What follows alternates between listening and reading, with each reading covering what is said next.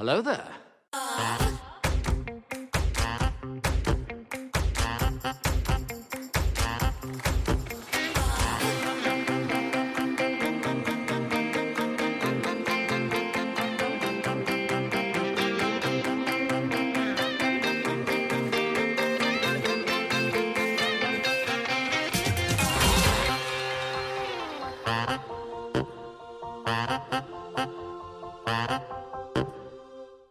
Happy Life Day, everyone. Not to be confused with Light Day, like I keep thinking it's called. I don't know why you keep thinking that. Like, what? That doesn't make any sense. I don't know. I think it's kind of like in that Pussycat Doll song. Uh, when I grow up, I keep thinking the words are I want to have boobies and not I want to have groupies. Mm, got it. I was. I actually just. I'm just now learning that it's not boobies. So I, I guess good. You already knew. Good for you. It took me years to figure it out. So, yeah. What have you been up to? Oh, you know, not a whole lot. Happy Life Day, everybody. Um, I'm excited that you're all going to be watching the holiday special when this comes out. We'll talk about that a little bit, but we're just going to talk about the trailer because we have not seen it while we're recording this. But yeah, I had a weird um I had a weird skincare um problem earlier this week where I uh I got this new like zit cream, like a spot treatment, and I was really excited because it worked really well. Like I had three zits on my chin and they went away like overnight. I was so pumped. And then I got a little bit too excited and I I sort of put it like all over my chin and like all over my nose and then and I learned that was not how that's not how it's supposed to be used. What was the active ingredient? Um it's it's like benzoyl peroxide. Peroxide. Yes, yeah. That's usually what works, but it dries the shit out of your skin. Oh so my you've been like Laura the red-nosed reindeer. and chin, re- nose and chin, and I have slept with Vaseline slathered on my face. I had to put a towel on my pillow to sleep for the last week because my face is slathered in Vaseline, trying to like make it stop peeling, and it's it's helping, but it's not perfect yet, and it's been a week, and so I just am like covered in makeup anytime I have to be on camera. Yeah, it works really well. It's just it, it dries the shit out of your skin. I've been using those like acne like patches Mm-hmm. that you do overnight I've heard of those. clear. Yeah. Yeah, they're cool. But yes, Laura the um red mouthal region reindeer. Welcome to Life Day. Thank you for gracing us with your presence. Yeah, you're welcome. Happy to be here. What's going on with you, Alice? Not much. I mean, I'm starting work Monday, so I'm just prepping for that. Yay! I deep cleaned my house and started listening to Christmas music. Oh, fuck yeah. Yeah, and then I started remembering weird things from my childhood all of a sudden. Does Christmas music do that for you? Yeah, well, it's Christmas music, and then it was from editing last week. So I said, like, on the air, and I just jumped out to me as being like, that's stupid because we're not live, you know? Yeah, yeah. but when I was little, I had one of those Fisher Price, like, carrying uh, or portable tape cassette players that also had a microphone connected so you could Uh. record yourself. Mm-hmm. And I've always been really good at talking to myself and entertaining myself. so I used to play like radio host uh, when I was little, and my dad found the cassette one day and I listened to it. And I would just be sitting there like, my name is Alice Catherine, and I am not signing off.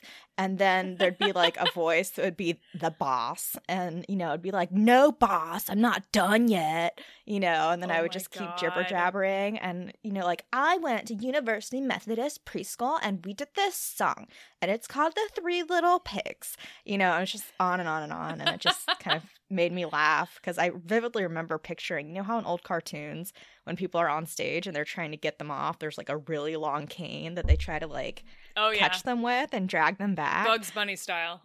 yeah, that's what was going on in my head. Um, but I'm not finished, boss. So what you're saying is that you've always been destined to be a podcaster. You know what? I guess I was a sassy little four year old I love that. when I was playing in my room on just talking into a shitty microphone on a Fisher Price playset. But yeah. But you know what? Now we're not talking on shitty microphones with a Fisher Price playset.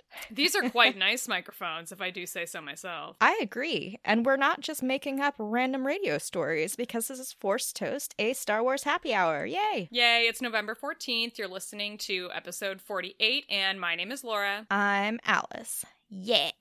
Welcome. Holler. 48. Oh man, we're so close to 50. I can't wait because we're definitely singing Mariah Carey for bloopers. Uh okay. Happy hour. It's it's been decided. It- Okay. this is the way. Okay, this is the way. Yep, this is the way. What are we drinking? Okay, I've got two. I'm like already double fisting because I'm just prepared like that. Um, also because this drink is like ridiculously small, so I needed to make sure that I'm like prepared for when I finish it in five minutes. Can you see this?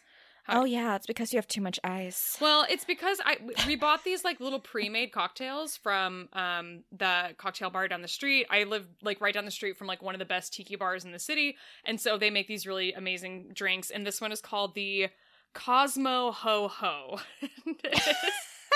They're all of their drinks are holiday themed right now, and I'm fucking here for it. It's really fun when they're actually like open because you they like completely deck out the entire tiki bar and Christmas decorations and lights and shit. It's so fucking fun. But oh, I love that. Like Butch McGuire's. yeah, yeah, like that. But they only do it for Christmas. I think Butch McGuire's is like that all the time. This is dry London dry gin, curacao, allspice, lemon, spiced cranberry, lemon, herb stirra. I don't know what that even is. But it's I, I don't know. It's but it's very, very good. It's mildly Christmassy, but it's just very small. And it's called Christmas Ho? it's called Co- Cosmo Ho Ho. It's delightful. If you're ever in Chicago, friends, when it's not a pandemic, please go to Lost Lake. It's really fun. You won't be disappointed, I promise. yes, unless you ask for a banana dolphin and they don't give you one. I want a banana dolphin. If it's a seasonal thing and they don't have it, then you might be disappointed, like Alice. Yeah. Yeah, what are you drinking? I'm going old school today. it's a Coors Light. Oh my god, I knew it. I was gonna boy. I was gonna guess. I was gonna guess and I was like, no, just let her have this. It's fine. Oh my god. And that is a huge beer. I should give you these two glasses that I bought or that I have. I have these beer glasses that are so freaking huge. They hold I actually just measured today, don't ask me why. They hold 24 ounces of liquid. That's three cups of liquid that they hold. This is two beers. It's one pint and eight ounces. It is 24 ounces. Yeah, there it is. So, yeah, if you want new glasses and you want one, a glass, like a big sort of fancy beer glass that'll hold all of that, I can give you two of them. But you have a lot of glasses. Your shit's pretty full. I've seen your cabinets. Yeah, and you know I like cans. I like to be as like unclassy as possible. Yeah. I am surprised that you don't have like a koozie. Do you have like a giant collection of koozies? I do have a lot of koozies. I have my favorite one is beaver fur. I have one of those. Mine, except mine's not real br- beaver. It's supposed to be like Chewbacca. It's not made from real Chewbacca, just to be clear. It, but it is. It has like his bandolier and everything on it. Yeah, mine's actual beaver, the animal, not a human. Get your minds out of the gutter, people. Stop saying beaver. Uh, well, you should get one because that's a, that's a huge beer. It's going to take you a while to drink it, but that's okay. That'll be fun. Well, what I like about the Coors Lights cans too is you can tell how cold it is by the color of the Rockies. Yeah. It's a special thing. Some of us on this podcast are easily amused. Shiny things, things that turn blue. Yeah, color changing. I Whoa. know. What if I drank out of one of those beer helmets? um, you could. That's an option. I did think about how everybody should have one of those when they go to like out to a restaurant or something, so that they can just have it tucked into their mask and they don't have to take their mask off to drink. Yeah, like a weird hole of some sort Yeah. too. I thought about I, that. Unfortunately, has also crossed my mind because we're there. We are there. That's where we're at. Aight. Housekeeping. So last night on the 13th, we got to chat with Molly and Alex on Star Wars Explained about the heiress, and it was so much fun. Oh my god, you guys. We're going to talk about um chapter 11 of The Mandalorian, which is called The Heiress, and how much we loved it, but we also got to talk about it with Alex and Molly for like it was almost an hour and a half. The live stream went a little bit long, which is fine because we were having fun. So definitely check that out on their channel. That was again November 13th. And um it we were very honored and very excited to be invited to on their show. It was it was a very grand time. Yeah, and I I couldn't believe when they brought it up that we had met like a year ago in I person. It was kind of our anniversary. Yeah, we partied with Alex and Molly at um, Spectacular before and after um, when we went to LA for the for the Schmodown. It was a good time. That was fun. Yeah. That was a really fun weekend. Like I was, I remember being very angry and upset because I lost, which happens, but at, at the time. I remember being upset because I lost my job. Oh yeah, yeah. There was also that Alice had just gotten laid off like the day before we left. Um, so th- th- there was. We were also staying in an Airbnb that was like pretty much right on Skid Row, which is a little sketchy, but it was Uh-huh. still a nice Airbnb. But overall, I was just like, I fucking, I, I fucking hate LA, you guys. Like, I don't understand how like anybody lives there. It was fine to visit because we had people there and we had friends there, but I was just like, I would never Mhm. fucking come here if I didn't have friends here. I know, right? It's Like I awful. It. It's Burbank was pretty nice, but yeah. okay. I hung out in this Starbucks like all day in Burbank um in October when we were there for the first showdown. That and that was really fun. I was like, this is a really nice little little downtown Burbank Starbucks. Feels so fancy. But that's pretty much all I saw of the LA area on that trip. I got I went from the airport to Burbank to the Schmodown and then home again. Yeah, that was a quick one. Mhm. I, that's where I discovered RuPaul with my friend. So that was a Ah. good trip Yeah. for many reasons. So yeah, Star Wars Explained I think is the only thing we have in housekeeping. Um The Jedi Way, we talked about the Star Wars holiday special trailer. John and I talked about it on our last episode, which was really fun. And we're going to I think Alice and I are going to talk about it more. Do we have anything in Caravan of Corrections, Alice? Oh, We do. Laura, you have a correction. I of. do, you guys. I fucked up. Okay, so last episode I talked about how I thought when Boba Fett fell into the um, Rancor pit in Return of the Jedi that he had his pulse rifle with him. Um, he did not. I was mistaken, and so I, I went back and actually watched and confirmed. No, he did not. So I mean, jury's still out on how the fuck he got out of the Sarlacc pit.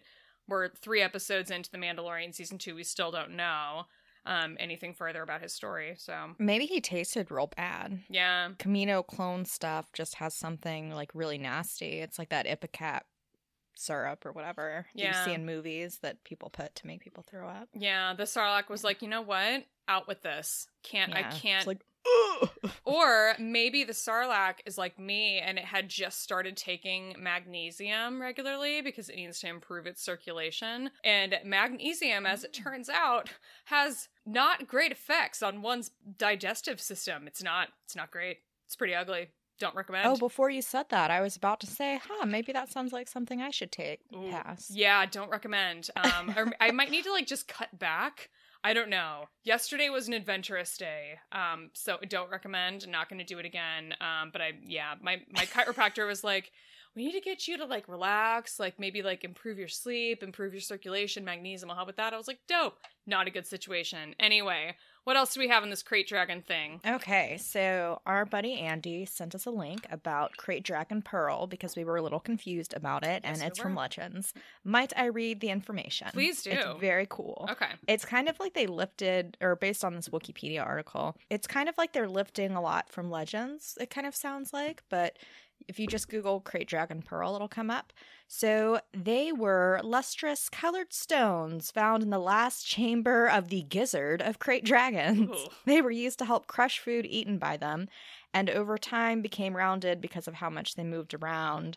Could you just picture them jingling like those like meditation balls? That's Mhm. what I picture Mhm. inside, but Yeah, pearl. I like it. Uh, they could be found in different colors, and mm-mm-mm, they could be used in a lightsaber if properly cleaned, prepared, and, and installed. But it was a difficult task. Ooh. They're exceptionally valuable uh, by the public, easily worth upwards of a hundred thousand credits each, as well as proof a person had killed a krayt dragon, which to the Tuskens is a sign of bravery. So there's actually like a picture on here of a Tusken like holding up a pearl, or I guess it, yeah, just like oh, it's mine, Simba, you know. Um, just a fun fact: uh, an owner of one of these pearls was Revan who gets mentioned a lot as someone that people hope to come back Yeah. or to hope to come into canon at some point. Yeah. Um and yeah. Our friend Andy sent us that article, um, the link to that article, just so that we would we would have that point of reference. So thank you, Andy, for sending that. And yeah, that was that's very informative. We probably should have thought to look it up ourselves, but the more you know, now we know. Well, it could have just been a brand new thing, you know.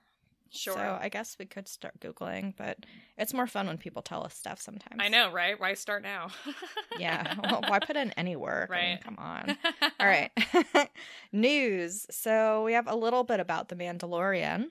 Yeah, we've got a couple of items here. Um, if anybody follows Janina Gavankar, I'm sorry, I don't actually know how to pronounce her name. Um, the she's the actress that plays Iden Versio in Battlefront 2. But she teased on Twitter yesterday when this new episode of The Mandalorian came out, Chapter 11, that she'd had some involvement with the episode.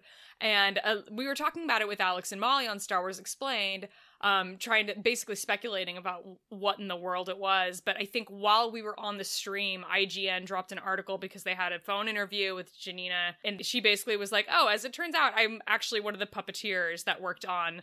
The Mon Calamari um, that were in this episode. So she actually operated the nostrils of one of the Mon Calamari in the episode, which is just the most hilarious random thing I've ever heard. How do you think that gets referenced on IMDb? I don't know. That's a good question. I mean, it might just be puppeteer. I think that's um that might be how it goes. But I, I want a detail. Yeah. Let me see real quick. Yeah. No, but it, as it as it turns out, um, she's really good friends with a guy that runs like a special effects shop, and his name is I don't know how to pronounce his name either, you guys. It's Frank Ippolito.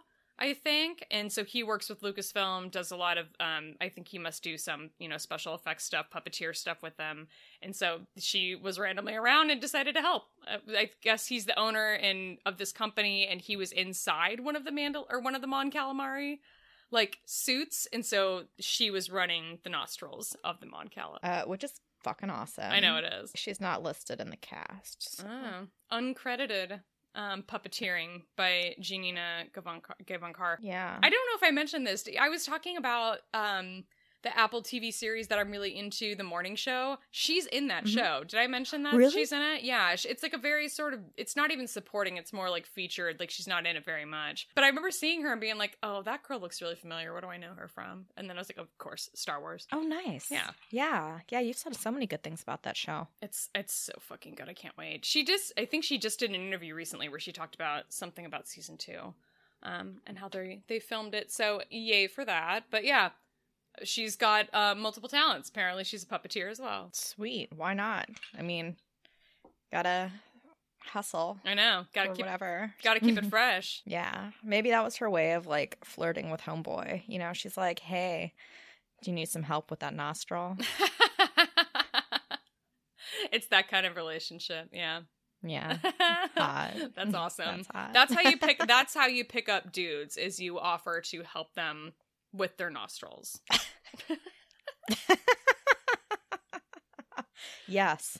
yes. as evidenced by Star Wars. Yeah. So then there's another thing floating around that Mando's unofficially greenlit for season three. That was never a question in my mind that it wouldn't be. Yeah, yeah. I feel like we've kind of heard a little bit about this. Like we've heard sort of rumblings of like, oh, they're already working on it, but I, I kept seeing it. It was like over and over this week, and part of it was because Deadline dropped a lot of like Mandalorian esque scoops, and then th- there were some other things that they talked about too that we'll get into. But that was part of what they said was that it had been unofficially greenlit and that pre-production is already in process. But there wasn't. There's not really any word, unfortunately, of when it's going to come out because they're thinking that they can get started on filming this is all rumor you guys this is you know from from deadline i think that they can hopefully start filming before the end of the year but who knows what with covid because like we're all in such a bad spot in the us and i think they they film most if not everything in the us for mando Yeah. yeah And I mean, we did have that article a while back with um, Giancarlo Esposito, and he had even mentioned in it like, "Oh, just wait for season three or season like something crazy, Yeah. like wait for season future times." i think he said something like that's when you'll get answers it's like seasons three and four yeah. So there's that, uh, and then also Deadline reporting some sort of spin-off series from Mandalorian. Who knows? yeah I just I don't care. We have so many TV shows coming up that I just kind of one thing at a time pump the brakes. Yeah, yeah. It's like I'm not really in any hurry to get anything spun off of The Mandalorian. Though there is some speculation that it could be something related to Bo Katan, could be something related to Boba Fett. Clearly, we don't really give a shit about the second option there, but I I, I am fully on board if they are going to spin off a Bo Katan live action series with Katee Sackhoff. Like, you had, I am so here for that. Oh my god. Yeah. And let's see. Carl Weathers gets to direct chapter 12. Is that this coming what this coming episode? Wepisode, yes. It is the, Yeah. the it is it will be the episode that is coming out on Friday when you're hearing this. So it'll be out on November 20th. He's directing that episode and yeah, that'll be really exciting. So I think we can probably expect to see Greef Karga return in that episode and I have a feeling that we probably will still not be seeing much of I doubt we're to circle back to the Boba Fett like stuff in episode four. I doubt we're gonna make it to Ahsoka, which was referenced in God, I probably shouldn't I should be giving a spoiler warning for episode three of Mandalorian. But I, I doubt that we're gonna be continuing directly after the events of what happened in, in episode three and, and kind of jump there's gonna be another distraction, is what I'm talking about. Mandalorian has a lot of distraction episodes, and I have a feeling this is gonna be one of them. Yeah, I agree. Or like I feel like we're gonna follow that format of here we're meeting random people, goodbye, and then they all kind of come together at the end. So maybe we'll be meeting brand new people. Um, Carl Weathers involved. I'd imagine that his character would be in it. Yeah. Yeah. I still want them to have little previews, just like 10 second snippets.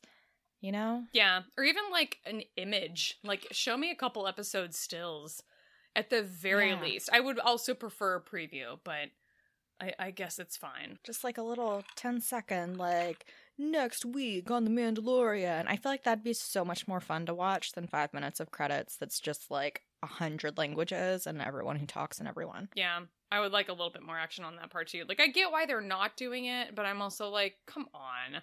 Like every other show did this. Like what what's your problem? I know it's not that a, a problem with the budget. Like that you can't tell me that.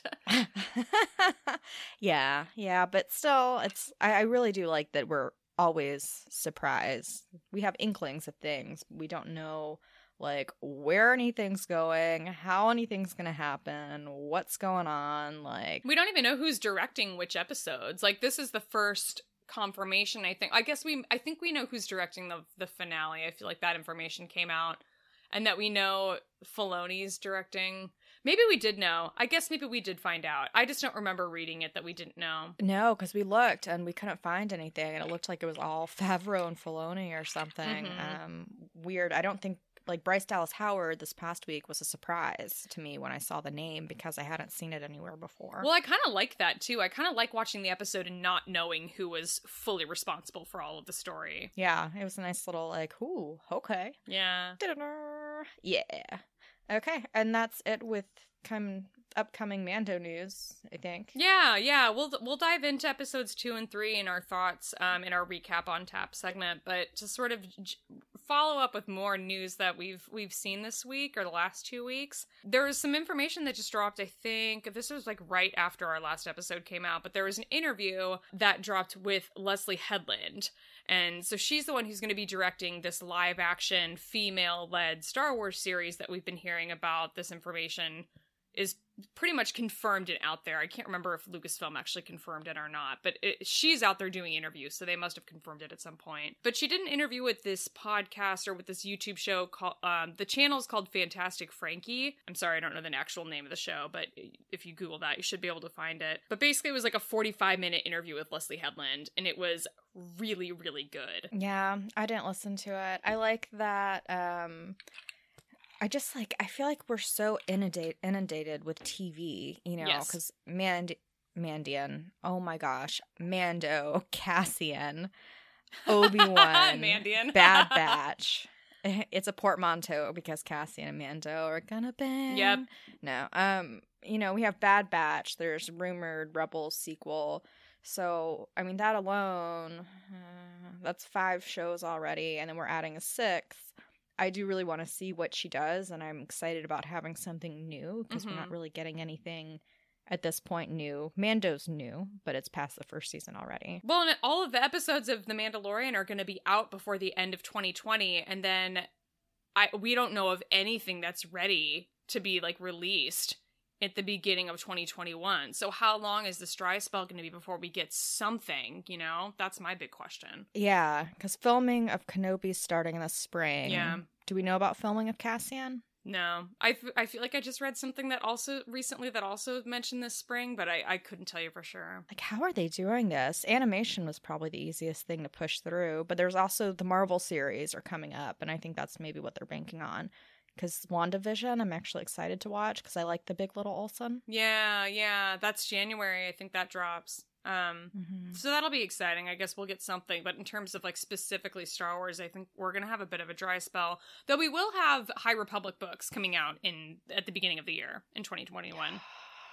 Yeah, but I, I want to just to go through this. I want to link to this um this interview that was on YouTube in our show notes because it was so good, and I really enjoyed actually getting to know who Leslie Headland is as a person because I feel like I don't like it was forty five minutes of her just being herself, which was really refreshing because like I don't really know who J.J. Abrams is. I don't really know who Rian Johnson is. I hadn't sat down and watched them do like one of these super long form interviews talking about the process Mhm. and that's all what the, that's like totally what this was. So around like the 20 minute mark of this interview they start talking a lot about star wars and about how this is like her dream job and how she went and saw the prequels in theaters you know at the midnight premieres when she was in her 20s and she read the timothy zahn books and she actually name dropped star wars explained and said that she watches the canon updates and i was just i had to like send a message to alex and be like did you know this and he was like yeah somebody told me last week but i just really enjoyed I just like really enjoyed that little tidbit. I was just like, "Oh my god, how cool is that that like to know that she actually watches that and like listens to to their information." I just thought that was great. that is really awesome. Yeah, I mean, that just gives her so much more of an idea of what she can play with. Yes. I think. Yeah, she talked a lot about like she actually like held up a couple of like Star Wars reference books she has. Like one of them is called Star Wars: The Essential Atlas that I'm not familiar with, but she talked a lot about how like the sort of big stories that they're at, the big questions that they're asking in their planning process is like where are we in the universe? Who's on this planet? What do we know about them? And like what can we understand about like the economic situation of this place that we're in and like how does that dovetail into like the story as a whole. And she talked a lot about like sort of wanting to comb through star wars like in a geographic sense not so much in like a cinematic sense and not really wanting to like put you know i guess put too much stock into what's going on in the movies because it sounds like she's going to be in like a very different timeline very different area um, that we maybe haven't seen before which is i think really exciting. And it was yeah, I highly recommend checking out this interview. I just think it, it was so great and so refreshing getting to like hear her speak about her experiences. If she avoids sand planets, I think I'll cry. exactly. I think everyone will be a little bit relieved if it's just literally anything else. yeah. Like, can we get more creative people? Mhm. I want Felucia in real life. Exactly. I want to see Dr. Seussville in Star Wars, aka Felucia. Give me that. I want Naboo again. Give me Naboo. Yeah. There was a lot of like there were a couple mentions of like an Indiana Jones sort of inspiration that's going into her show, which I think led a lot of people to suspect that it's going to have something to do with Aphra.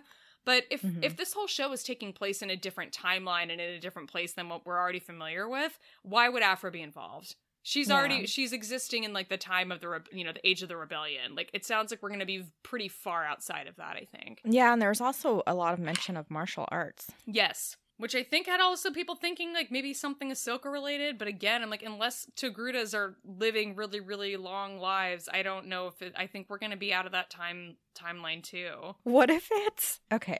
Okay, hear me out. Okay. Do you remember in the Clone Wars in um uh Jar Jar's girlfriend Julia? Mm-hmm. Mm-hmm. Uh I remember like the room they made out in, it kind of looked like a is dojo the right word? Yeah, I think like so. a yeah, it kind of looks like that. Maybe they do karate there and we see like eh, the Gungan adjacent species. It's about them cuz they do martial arts assuming just from that one room that they made out in. Yeah. Oh my god. Would you hope for this to be set like way, way after sequel, before High Republic, kind of in the wild, uh, fuck, what the fuck, in wild space during the saga?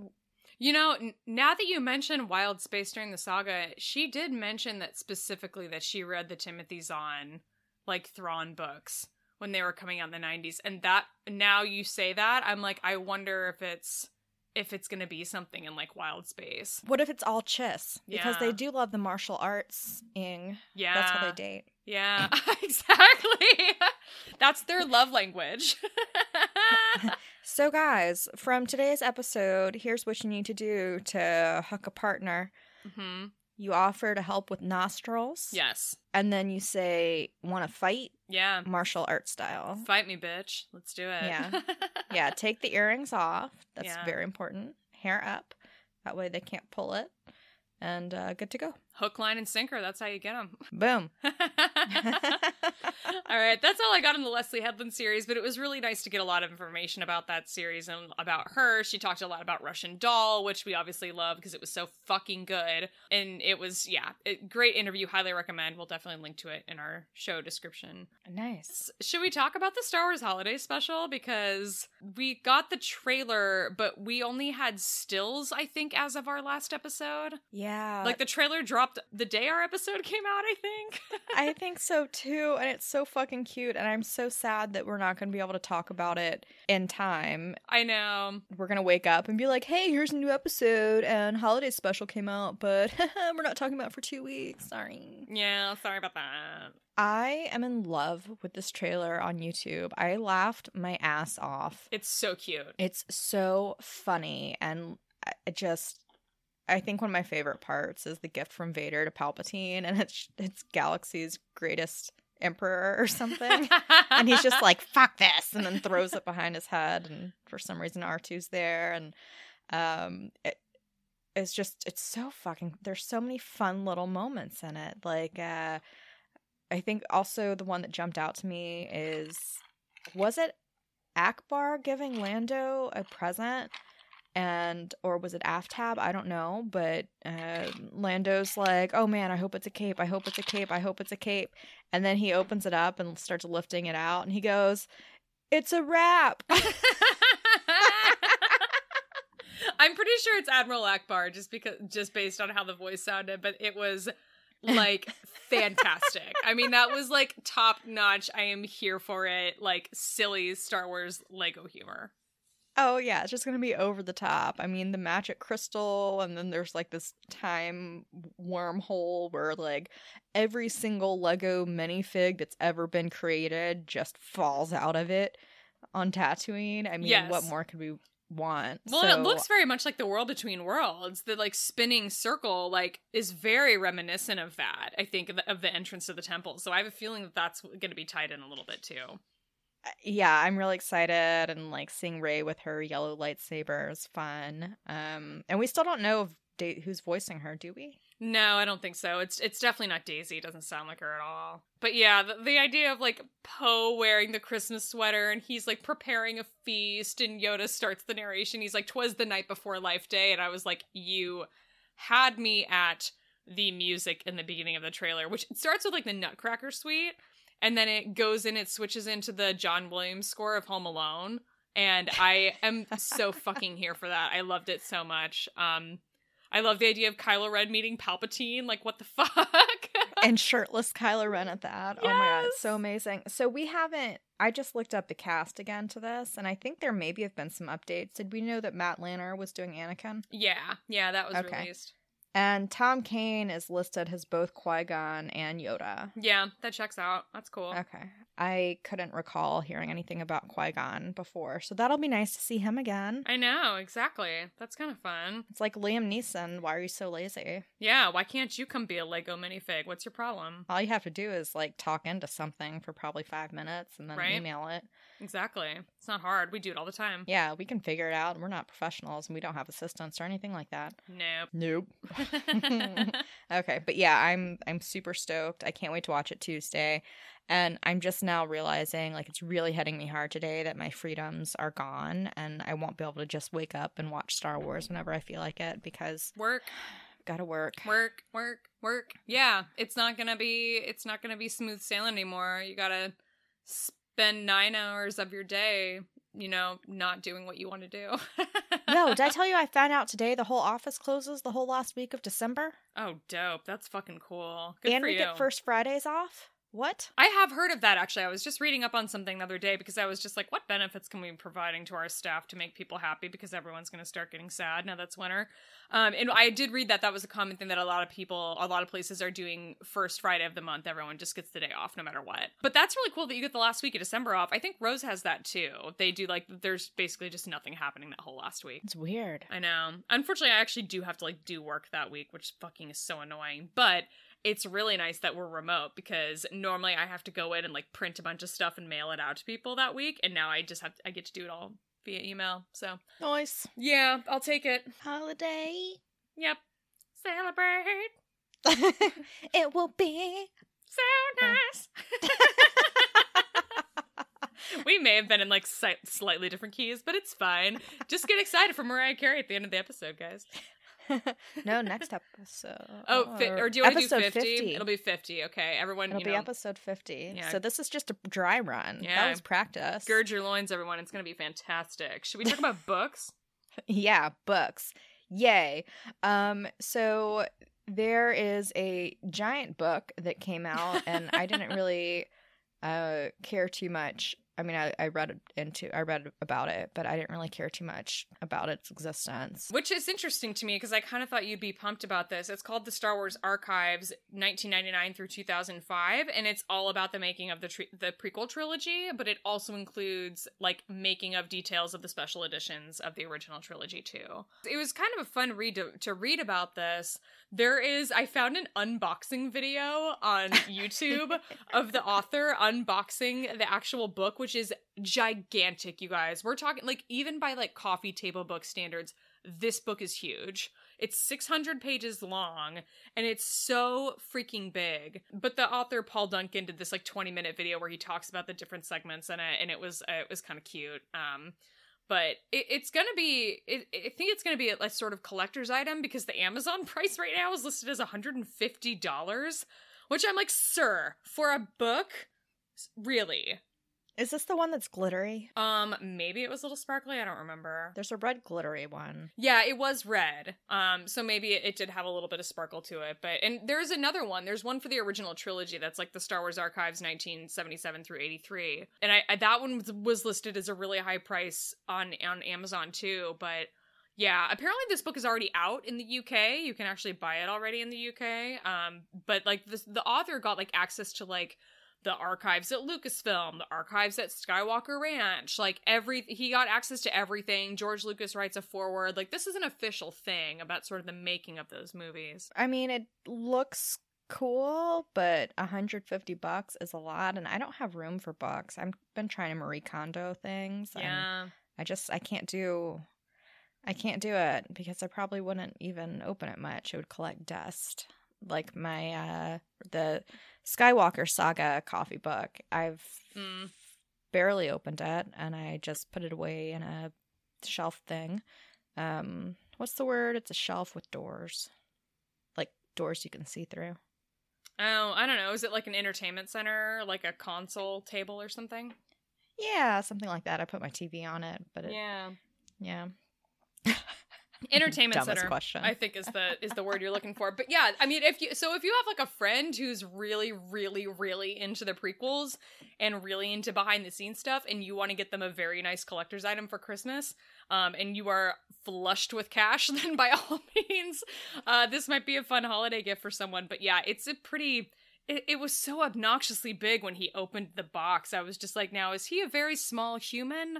Or like is this to scale or is he he's a regular no it's he's a regular size human and it is just a fucking huge book so right on Crazy. Crazy. yeah And last in book, which I'm very, very excited about, um, the or Del Rey Star Wars posted a tweet that through this Saturday they're going to be posting chapters of Light of the Jedi. So chapters one through eight will be available at a specific link, and they're going to be available forever. So you don't have to worry about speed reading it.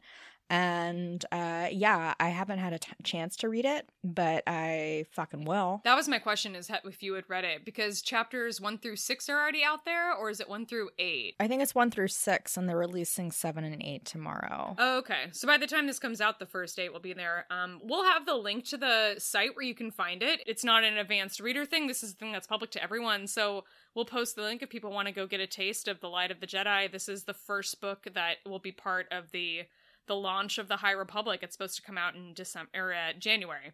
So that's really exciting. I'm excited to read it. I did I did start it, but I wondered Oh. if you had actually powered through it yet. Oh yeah, I'm really curious to see the writing style. Yes. Um, of Homeboy. Yeah, I'm pumped. It's great that it's Charles Soule that's kicking it off. I think it's gonna. I really do think this is that book is gonna be a win, and I'm so excited that they're like putting the the sort of previews out there.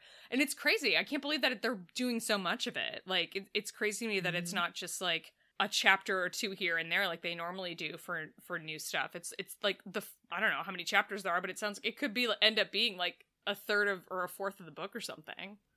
Yeah, you're right. You know, and these were originally supposed to come out in July or August. Yeah, right? Like before celebration. So maybe they're just trying to, maybe it's twofold. Maybe it's they're trying to pump up the marketing and interest for it to remind Yeah. people. And then also like entice is another thing. But maybe what's in some of these chapters helps with if you read, you know, the young reader book uh, that I think Justina Ireland is doing. yeah. Test of courage. Yeah, yeah. So maybe some of this information is just basic and useful for everything else that's going to be out there. I don't know, but I am so shocked they're giving us this much. And I will be reading it. I'm going to read this next before I even bother finishing from a certain point of view. Yeah, we'll get into a certain point of view because I am taking my sweet Uh-huh. time on that too. Uh huh. All right. So next up will be recap on tap. We're going to take a break and BRB.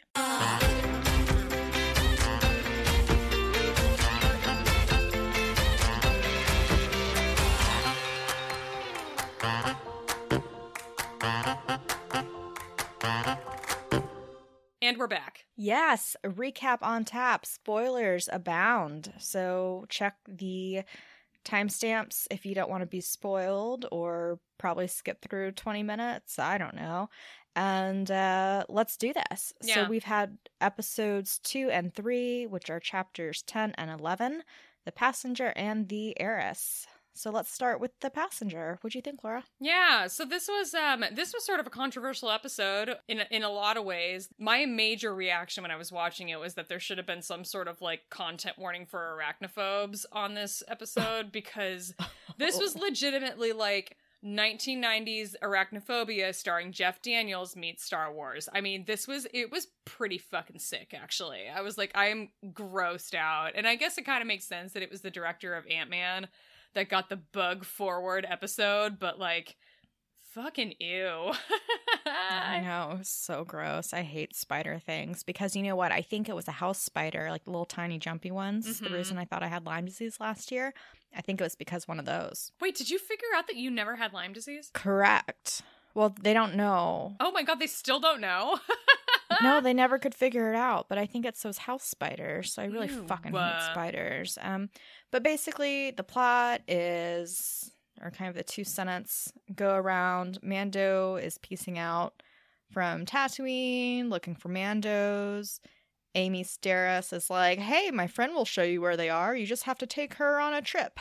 and it's Frog Lady. All hail Frog Lady. We love her yes. they are traveling to planet get pulled over by new republic x-wing people kind of hmm and then crash and things happen that aren't positive and then the new republic people are kind of dicks yeah. and then they leave the planet Yeah, that's pretty that's pretty much it. There's it's very much like a like a, it's another distraction episode. The Mandalorian has a mission. He gets distracted from his mission by some sort of local issue. And it, it's another one of those. Episode one of season two was like that too. But yeah, this this you know, it, it was a fun episode. It was very short, if I recall. Or no, it wasn't as short as episode three. It was episode three that ended up being the really short one. Mm-hmm. But we had the Dave Filoni cameo as the New Republic X-wing pilot. One of them, the other one was name. His name was Wolf, which I think is fun. I don't know if I remembered that from season one that Dave Filoni had a had a name. Uh, the other one was was Carson, who was played by an actor that's on a show called Kim's Convenience, which I've never seen Hmm. and hadn't heard of, but people were really excited to see him. I think, Yeah. and we had um, there was there were some weird components to the score in that episode. Like I felt like there was some like sort of almost Christmassy light chimes type of stuff. Like the score of the season is very different. It's very varied, I think, compared to like season one, which was a lot more consistent in its sort of themes. They're they're branching out a little bit with season two, which I sort of appreciate. But it was kind of weird. It was a little more jo- like John Williamsy actually, which I thought was fun. Huh, interesting. I haven't, the score's not something that I've paid attention to really or noted. So I'll have to think on it more next time I watch. It's a lot more subtle in this episode, in episode two. Mm-hmm. Yeah. Huh, interesting. And then this episode did have a little bit of controversy with the bebe eating the uh, eggs. Mm-hmm. What was your first reaction to that? Because mine was, mine was like, haha, he's eating something. But then I was also like, oh, cringe. Why is he eating the eggs? There aren't many babies left. I know. Yeah. So that was kind of my my initial impression too. Like at first I thought it was funny when it was just one, but they just kept doing it. They kept cutting back and doing this same gag over and over again, pun intended. And I I just it, it wasn't it wasn't landing for me the, like the second, third, and fourth time they did it. I'm Mhm. just like it was funny first. You guys are, are you're banging it into the ground, and I'm not here for it. And a lot of people I think were a little bit triggered by it. There was some discussion about how you know anybody who struggled with infertility, you know, hearing this frog lady's story about how this is her last chance to get her eggs fertilized and have children. It's like but the, the other component for me was that we don't know that she doesn't already have a bunch of children. This may have just been like an, you know, a new litter, if you will. It also wasn't like, you know, I, I've seen the word genocide thrown out there a lot, which I don't think is fair. We don't know that they're the last of their species. They're just a husband and wife that have been separated. They're living on different planets. They talk about how there's another planet that's hospitable to her, the species. That doesn't mean that they're the last of them. So I, I think, I don't know. I, I get that. I I can have empathy for the people that were a little bit triggered by this. I totally understand that. It didn't offend me. What does offend me is how literally official creative executives from Lucasfilm were out here defending this, but at the same time, nobody ever came out to speak out in support of John Boyega when he brought up the fact that racism is still running rampant in the film industry and Mm. at Disney and at Star Wars. So I'm just Yeah. like, cool. So this is the battle that you're going to pick up and fight in and instead of this other far more important issue you're going to come out and defend this joke that some people found tasteless and not defend John, your own star of your own film franchise Yeah. I mean, fertility issues can be very traumatic and stressful, but I think now that you say it, the first time it happened, I, I was still like, heh, cringe. But if they'd just left it at that one time, then it wouldn't have been so bad. But then he kept doing it and like hiding them in his little jacket. yeah Um, I also, i forgot about that i was like there was one that Yeah. kind of came out of nowhere i'm just like damn dude what kind of stash are you packing in there Oh, another thing that was really cute, cutting back to the beginning of the episode, is when the baby, when he was running. Do you remember when they ran into the guy and had to get the jetpack? He was like, "Oh, daddy." Oh my god, it was so fucking cute. I thought the same thing. He like runs to him a few times. There's a lot of like him making noises and cooing. I I love any of that action. They they pump they hold back on it a lot, but the when they do use it, I get a lot. I dig I get a kick out of it. Mm-hmm. Yeah, and then Frog Lady, she's a queen. Like, she's so smart. She rigged up the uh the what kind of droid is AP five? The It's like an RA7 protocol droid, I think, but that doesn't matter. it's it like looks like logistics. yeah, it looks like AP5, but it's played by the same actor that was in the uh, IT crowd. Yeah, so she rigged him up to speak and to translate what she was saying, which was so smart. And I feel like she did it in about five seconds. Right? She totally did. Yeah, so that she could speak basic and like explain herself more to Mando. And um I thought it was just like a really nice story. And the Razor Crest is fucked. Holy shit. I hope he gets a new one or they get it fixed somehow. But this is what we also saw in that initial preview of it just kind of like floating around in space with like shit open all over Yeah. and kind of hoping for the best. limping its way to its destination. But is it is am I out of line in that I'm getting really fucking annoyed with how, what a piece of shit the Razor Crest is? I'm like, just get it fixed. Can somebody just fix it? Like it's an OCD thing for me where I'm just sick of seeing it falling apart. I just I want them to just I want to have that satisfaction of seeing it shiny and new again. Yeah, I hope we do. I hope we do, or maybe somehow he gets a new one, or um I mean it's it's a little it's it's really, really rough and I hate it. So they need to fix it and make it pretty again. Yeah, I just don't I want every memory of the spiders being inside the ship to just be like blown away out of my mind. I want it to be just compl- I want it to go away. I hate it so much. it Needs a deep clean, like I did with my baseboards yesterday. You know what a bitch that is? Yeah, yeah, I do. I've tried a few times here, try and make it better.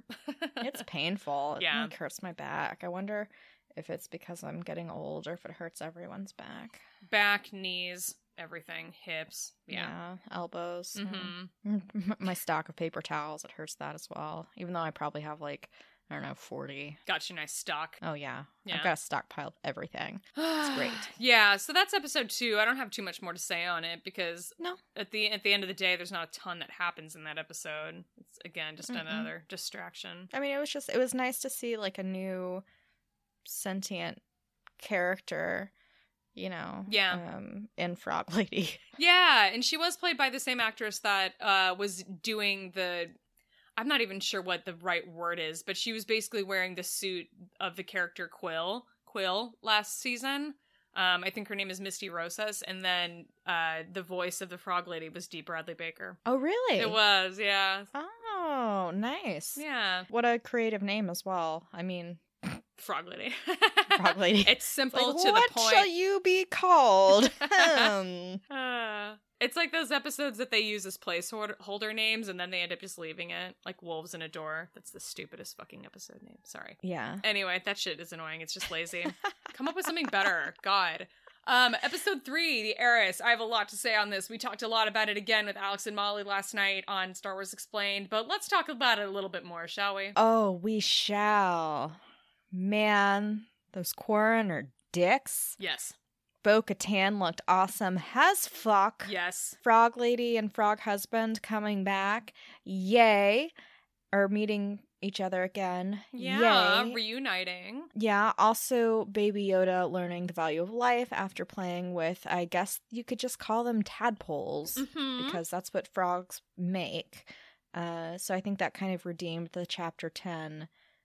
You know, it shows him growing because he doesn't have concept of he clearly didn't have a concept of potential life or babies Yeah. or anything like that. So this showed him growing because they kind of sat has a full family, which he probably hasn't have like a whole family unit, and learned from them and like got to pet the little tadpole baby. Yeah, it was really cute. It was kind of a unique thing because we don't get, you know, Baby Yoda's amazing. He's a great character. He's so fucking cute, but we don't get a ton of like character development from him, you know? Like it's going to take him a long time to age into Mhm. anything even resembling the Yoda that we're familiar with. So it, you know, it was kind of nice to see a little a learning and teaching moment for him. I appreciated that. Yeah, and it's so this is gonna sound so stupid, but I feel like he's growing a lot and he's getting much more of a personality and he's being really sassy. Mhm. and he's also just like being more vocal and it's kind of weird saying that about a puppet that doesn't speak Yes. um but just he seems more outgoing Well, and like Mando speaks to him a lot. They have like he, he seems even if it's more it ends up being realistically more one-sided, it's really cute to sort of see their conversations when he's just like, "No, I have enough pets.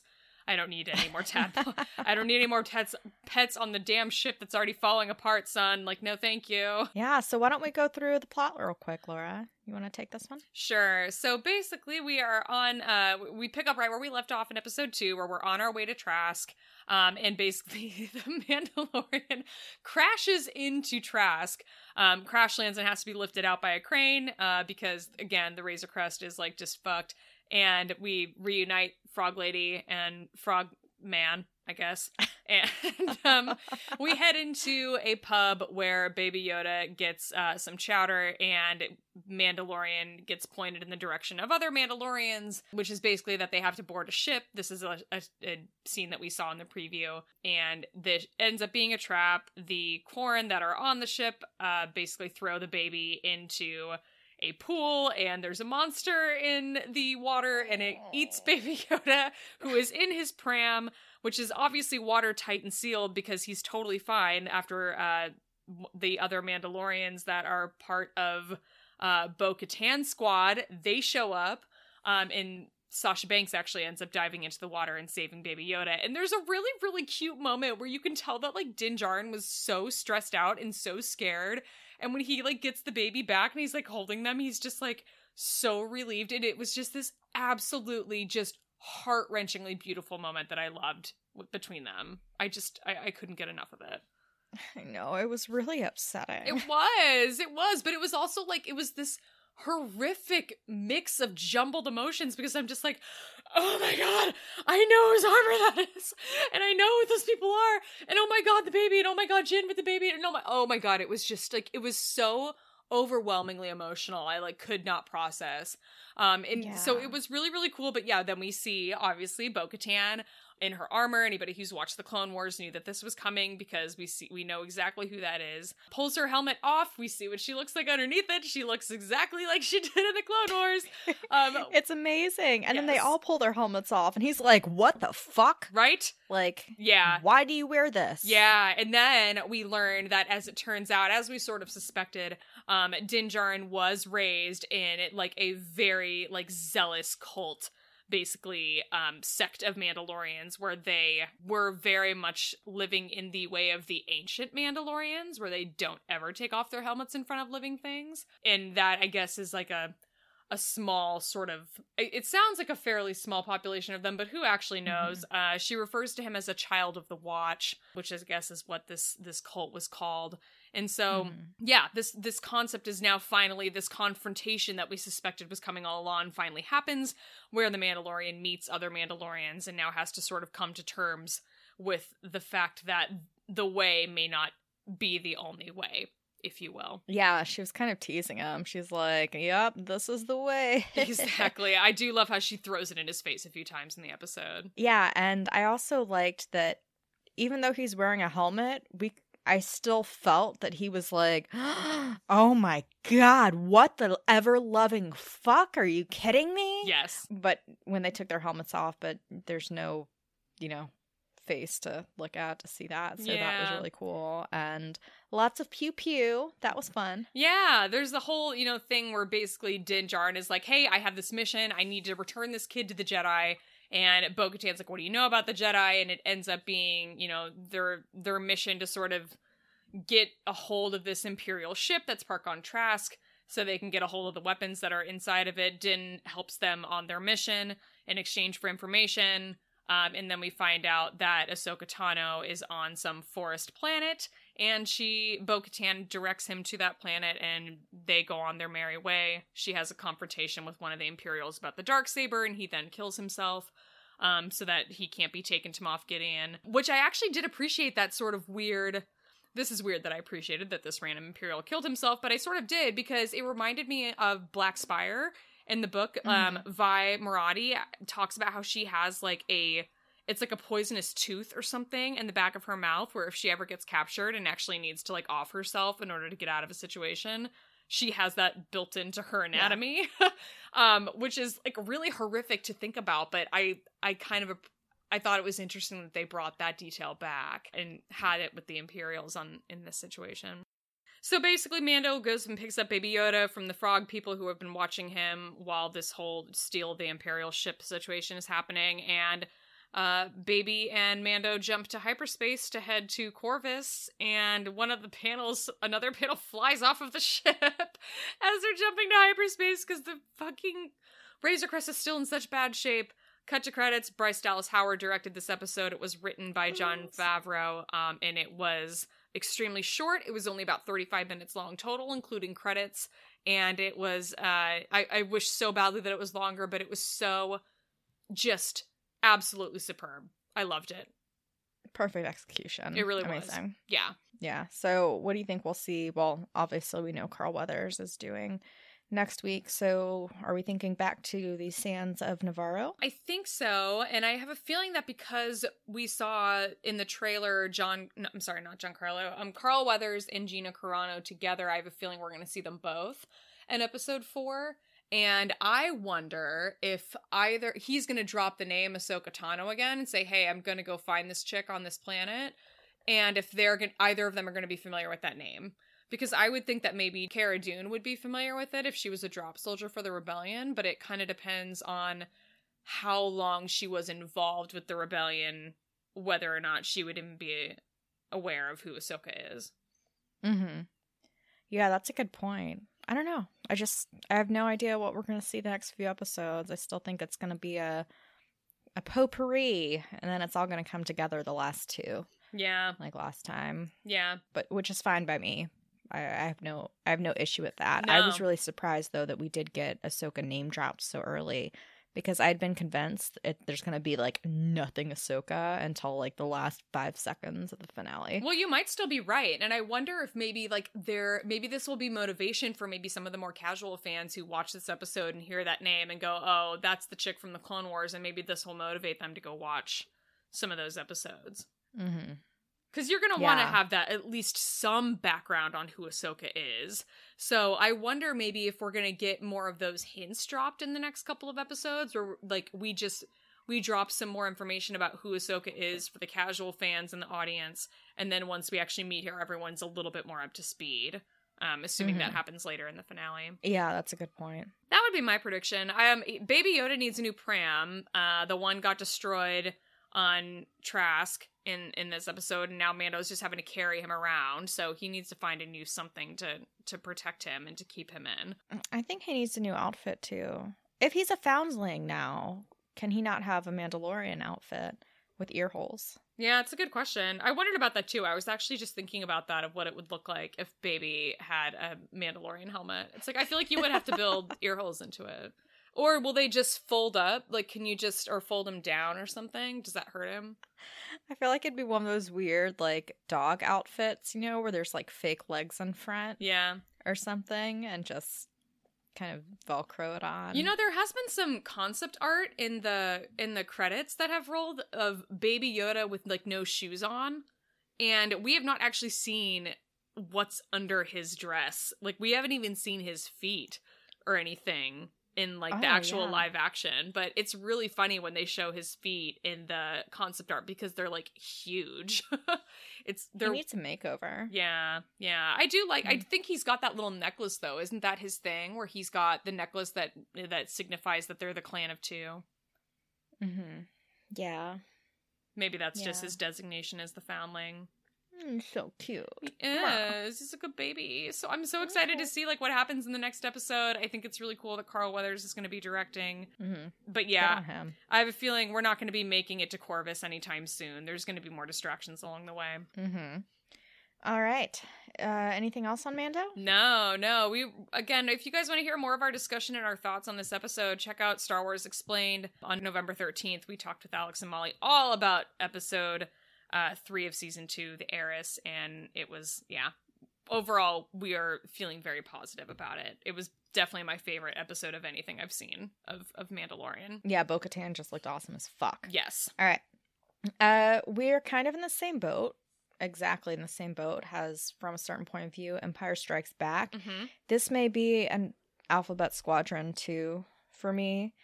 The stories are so long. I look at Kindle and it's like new story, seventeen minutes, and I Mhm. swear the one for A New Hope they were short, like five ten minutes. This book is very big. I mean, I I'm looking at the the hard copy of the book and it, it's just, I mean, it's just huge. And the audiobook is 17 hours long, which is definitely on the long side. I mean that's longer than Thrawn, right? It's longer than the longer yeah, it was longer than Thrawn. It's longer than the Rogue One audiobook, which is also very long. I wasn't I've been kind of bouncing back between like reading on the Kindle and reading uh listening on Audible. And I, I'm about I think I've listened to about eight chapters or eight of eight, but I'm not going in sequence. Like if there's something that's not interesting, I'll skip over it and go to the next thing that sounds more interesting to me. Yeah, and it's really interesting to me too that the book is so big and the chapters are so long. To me, it's a total turnoff. And Empire is one of the least plot heavy movies of them all.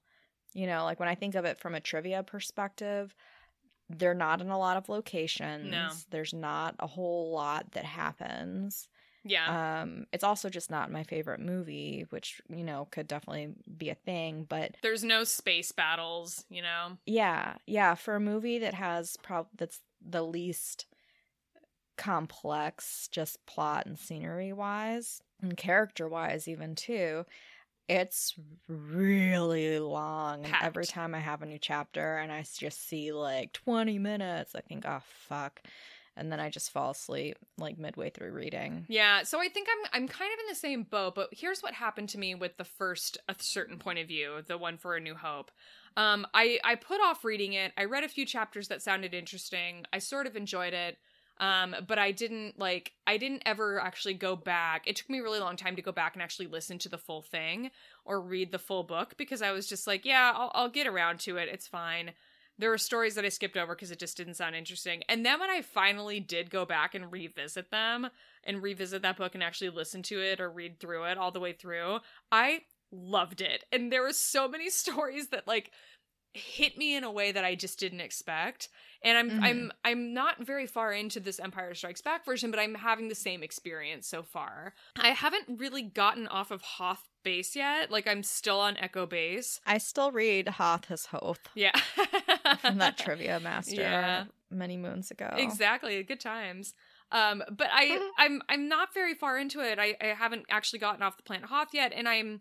But the stories that I've heard so far are actually pretty good. There's one that I, um, that I really, really enjoyed. So if you're not actually going to, if you got the book but you're you're kind of struggling a little bit like we are, one story I would recommend because I really enjoyed it is just called Kendal. I think.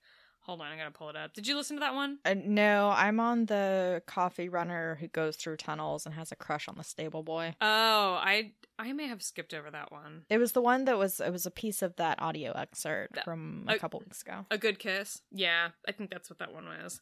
Um, the next story that's after that one is by Delilah Dawson. It's called "She Will Keep Them Warm," and it's about the Tauntauns, and it's really good. Highly recommend.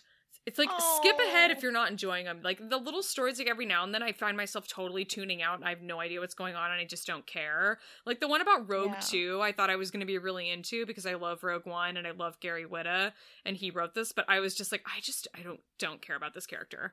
Um, but Kendal is the, call this a spoiler if you want. It- Kendal is the first name of Admiral Ozzel, and so it's a whole story from his point of view.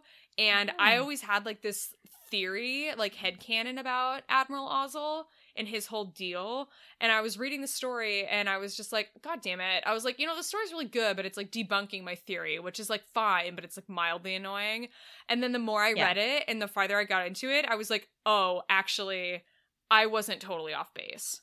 Um, I don't think. Oh, nice. So it it I- you know it, it's a hot and cold thing. I kind of bounce around and I like I think one Mhm. thing's happening and then something else happens and I really appreciate that component or that part of the adventure of reading this book. Um so Kendal's really good. I actually ended up like having a lot more like sort of emotional reaction to that story than I ever would have thought that I would have yeah. the I'm which one am I on right now? I listened to the one about like Veers and I just like didn't like there are some that just like don't do it for me and I just don't care.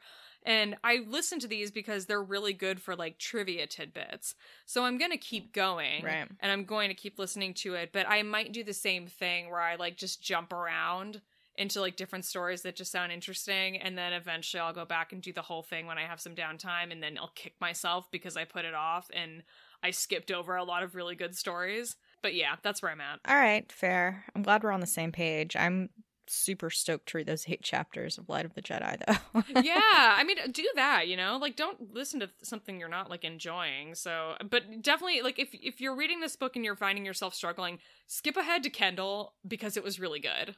It's awesome. Oh, I'm excited. Yeah. Yeah, I just feel like I have to read it all. Uh, but I just I don't know why they had the story. I mean, I I'm not crazy. The stories are way longer. They are long. Yeah. Um, the one that like Amy Ratcliffe wrote, Hero, the Heroes of the Rebellion, is 28 minutes long. It's very long. It, I will say it's pretty good. It's an interesting story about a journalist that's um com- that's producing propaganda for the rebellion. So I really enjoyed it. Um, but it's long. And then there's one here. Oh my god, I didn't even see this. There's one here by Jason Fry called Rendezvous Point. The audio Mhm. is 59 minutes long. What the fuck? Is that a short story still? I don't know. Oh my god, there's one that's an hour and seven minutes. Jesus Christ, why'd they allow this? I don't know, you guys. You gotta pump the brakes on these. Like, I know who has the attention span for this. This book is supposed to appeal to people who have no attention span because it's supposed to be short stories. But that's yeah. So you know, you they missed the they missed it on for me on that a few times. I might have to skip over those and I'll come back to them in like two years. Yeah, or just not. So Yeah. I don't know. I'm gonna keep trying, but um, I, I think that's probably as much as we're gonna talk about it, unless we read an awesome story, because it's a lot. It is. I actually restarted listening to um because I think I was talking to Aris, our, our buddy Aris, about aftermath. Um, after the Cobb Vanth episode of Mandalorian, and now I our conversation made me want to go back and listen to the audiobook of Aftermath because I read the books. And remember Yeah. how like Aftermath has like it's so much into like those sentence fragments, and it, I found it really ir- irritating to read. It's a lot better Mhm. listening to it. It's a it Oh, it works a lot better in audio form. Huh. I'm enjoying the audio version of it very much, and I'm, I might circle back and, and start bouncing back and forth more with that one. Nice. I've kind of wanted to reread those, but um, I've got to get through. I still want to get through Alpha, the second Alphabet Squadron. I Mhm. still want to get through this book, and then we're gonna have a whole bunch of other books coming up. Yeah. And then I'm listening to an audiobook on project management, so that's cool. Oh my god, that sounds so boring. Yeah. All right. cool. Nice. Yeah. Next up, listener emails. We got an email from a listener, Sylvia. Hey, Allison Laura, I found your podcast sometime during the lockdown and it has been amazing. I wouldn't call myself a Star Wars fan and am probably the only Force Toast listener who doesn't drink. In theory, there is nothing about a Star Wars happy hour that would be appealing to me, and yet I have been entertained by every single one of your episodes. Y'all have never oh. not got me to laugh in your episodes. Everything from Mithron a Doodle Doo to the Adams Family and Misa Vanessa. oh, those are some highlights. I love it. Okay, that being said, congrats to Alice on the new job. Thank you to you both for virtually keeping me company through the podcatcher during the apocalypse and keep high on the newfound good luck for the end of 2020 hell yes we absolutely will.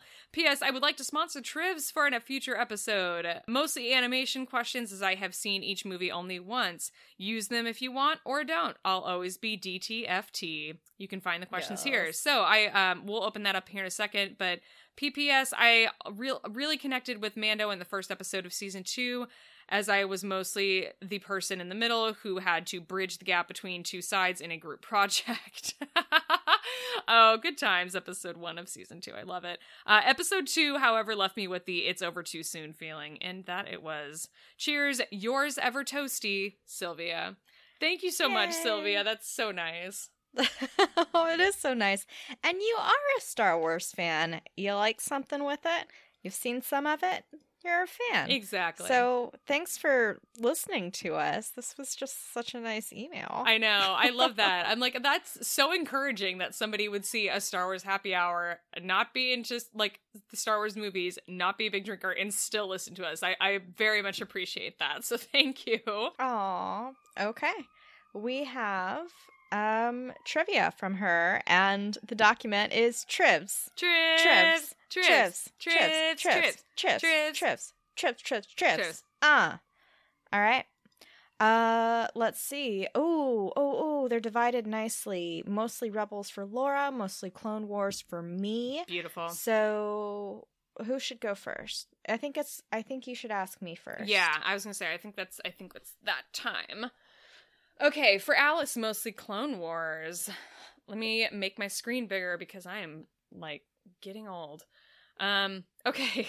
Question one. Other than the human, name the species of three younglings from the Ahsoka and the Younglings arc.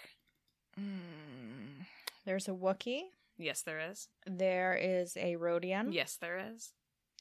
And there is a. There's not a Moncala, is there? There's not. Um. Can I give you a hint? Twi'lek? No. Yeah, give me a hint. H- hammer. Oh, fuck. I forgot what those are called. Uh, Ith- Ithlor- Ithorian. Yes, Ithorian is the is one of the other ones. So she also Yay. has Nautolan and Tholothian uh, listed as other Mm. options. So yeah, that is a that's a damn good question for someone who doesn't consider them a Star Wars fan. I love it. Uh, Hell yeah. And nicely appealing to Alice's favorite arc in the Clone Wars. That's lovely. Yeah, thank you. Yeah. Okay, so question two. What does Pong Krell say after he is first surrounded in the tower by clones in Umbara? Oh, Jesus Christ. Um. Like, want me to repeat it? Uh, no, I'm I'm reading the question. Uh, you fools! I have zero idea. It's treason then. Oh, well, that's a nice callback. It is. Good times. Okay. Yay, Clone okay. Wars. Um, okay, question number three. Name the two 212 clones who find and help a young Numa on Ryloth. Let's see. Oh, this was a sweet, sweet episode. It was. Oh, and I can picture them. I just don't know who they are. I would never know this. Wolf and Gregor. Uh, close on the W, Waxer and Boyle. Okay. I remember they give her like a little cheese stick, like a string cheese stick to eat, or beef jerky. Yum. Now I want string cheese. Um, question number four. Where in the Clone Wars do we see the Grand Inquisitor as a Jedi Temple guard? This is like kind of Like Ahsoka's trial. Yes. Is that the Yeah. Okay. Yes. Yeah. Uh during the tr- actually it's she says it's during the trial of Barris Offee. He's one of the guards who walk in with her. Mm. Close enough. Well, They both had trials. enough. Yeah. Okay. Well done. All right, you got one more question. Question 5 from Sylvia. How many Star Wars characters has Jon Favreau been credited for playing? Five. Mm, you got two too many. Three. Oh, you know what? She has no. I'm sorry, I misread it. I thought she had the same question, uh, same answer twice. So it's three. It's Pre Vizsla, Paz Vizsla, who's in The Mandalorian, and Rio Durant Mhm. from Solo. Got it. Got it. Okay.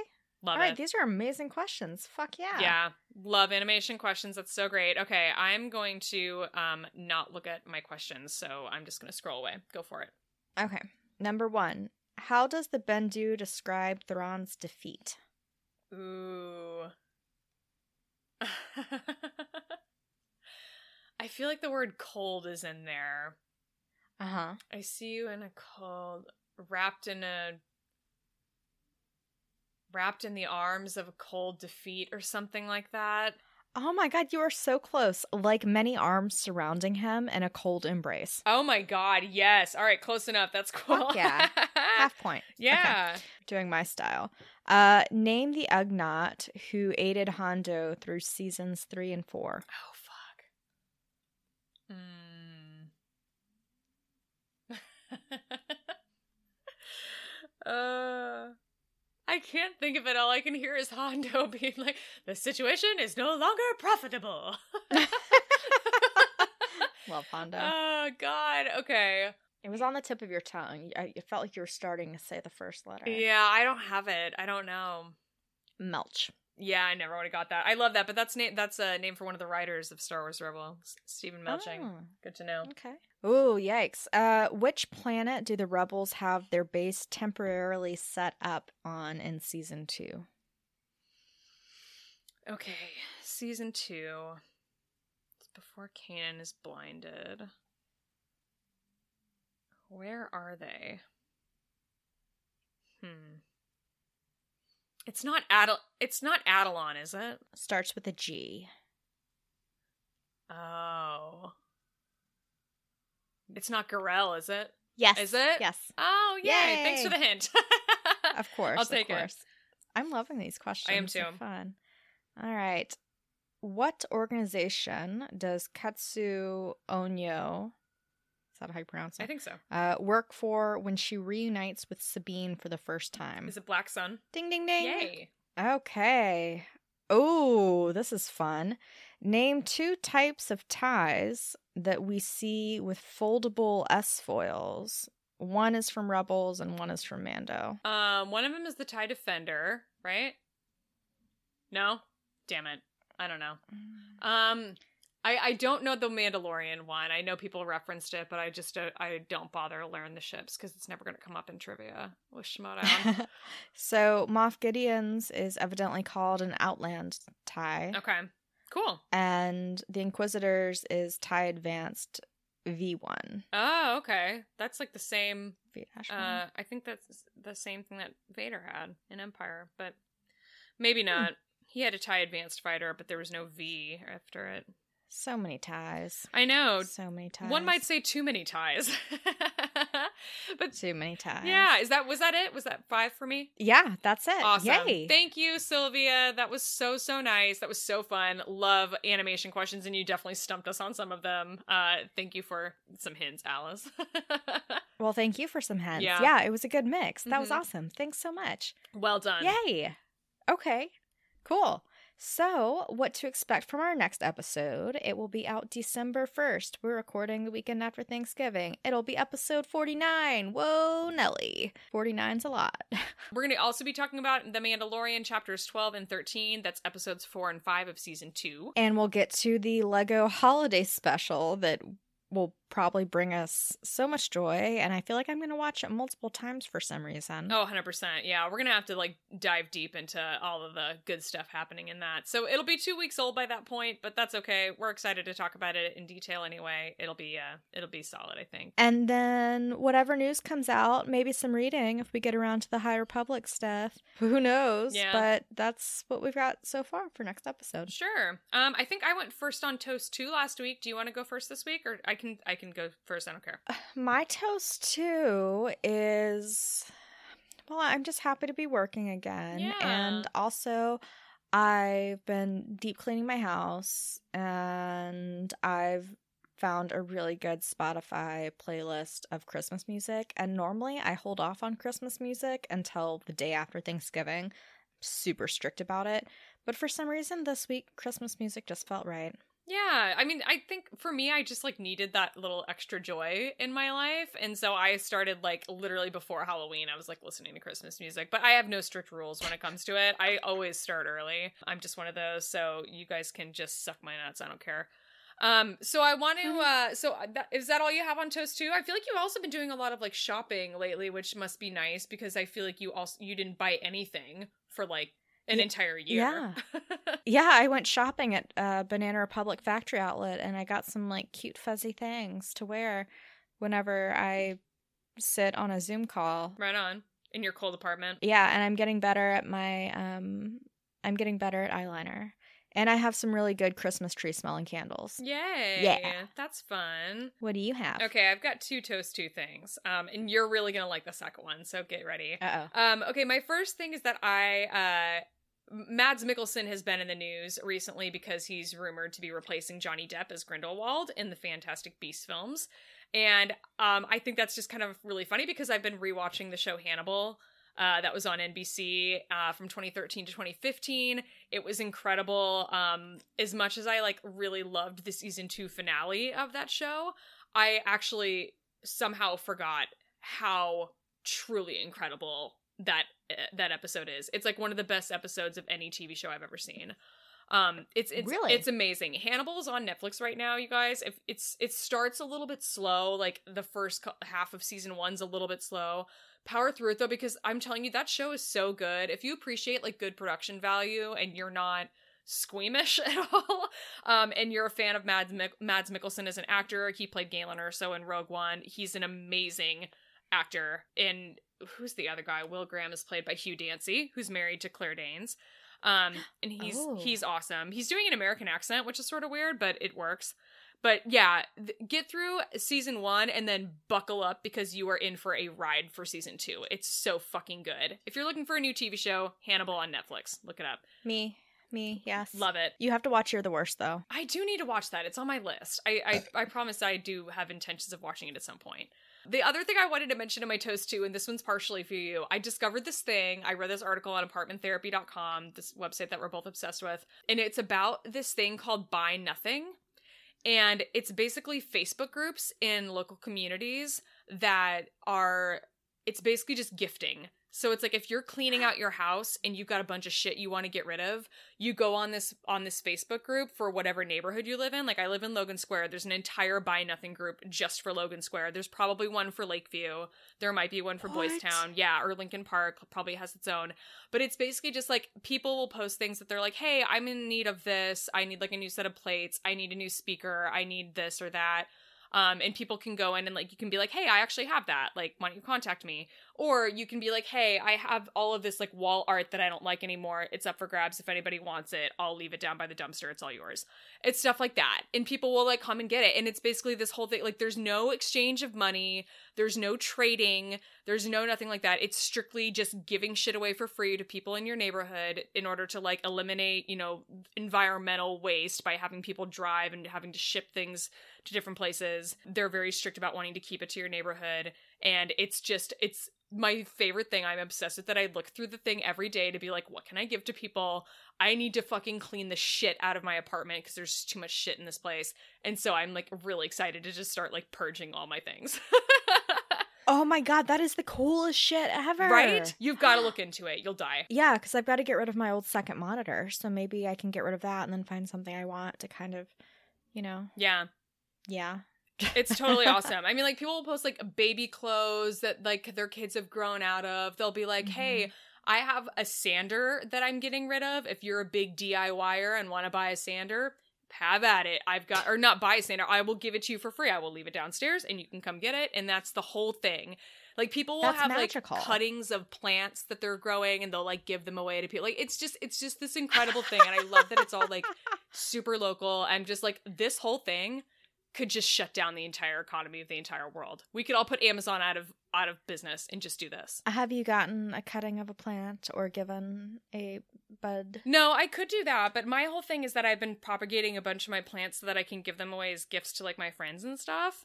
And so that has been um my my uh my project for the quarantine is to try and propagate all my plants, which I've been pretty successful at. But I mentioned that to my sister and she was like, "You are not allowed to bring any more plants into this house." And I was like, "Fuck you, I'm going to bring more plants in." Fresh air. I love plants and stuff. Yeah, fresh. Yeah. It's cleans the air. Yeah, purpose.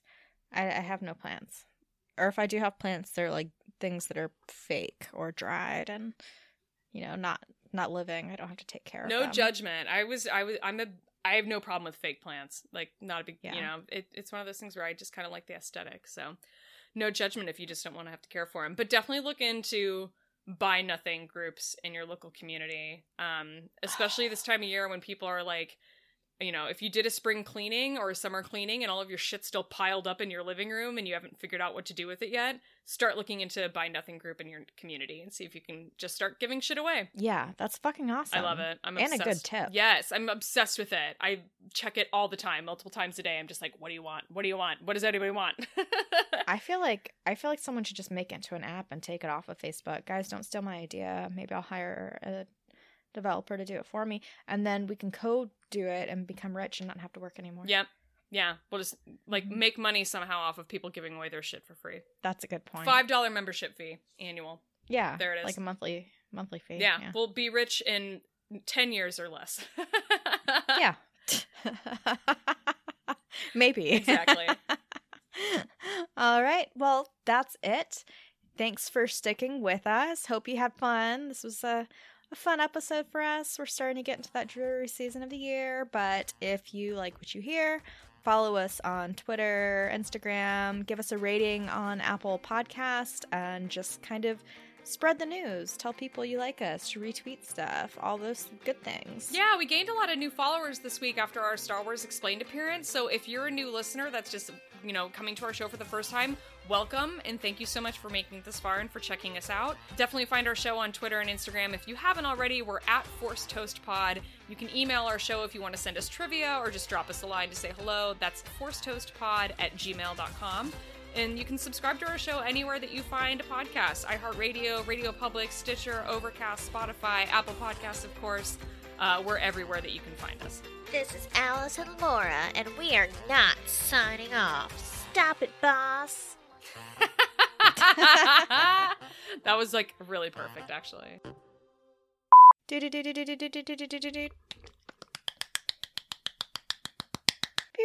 Good for you, you found love.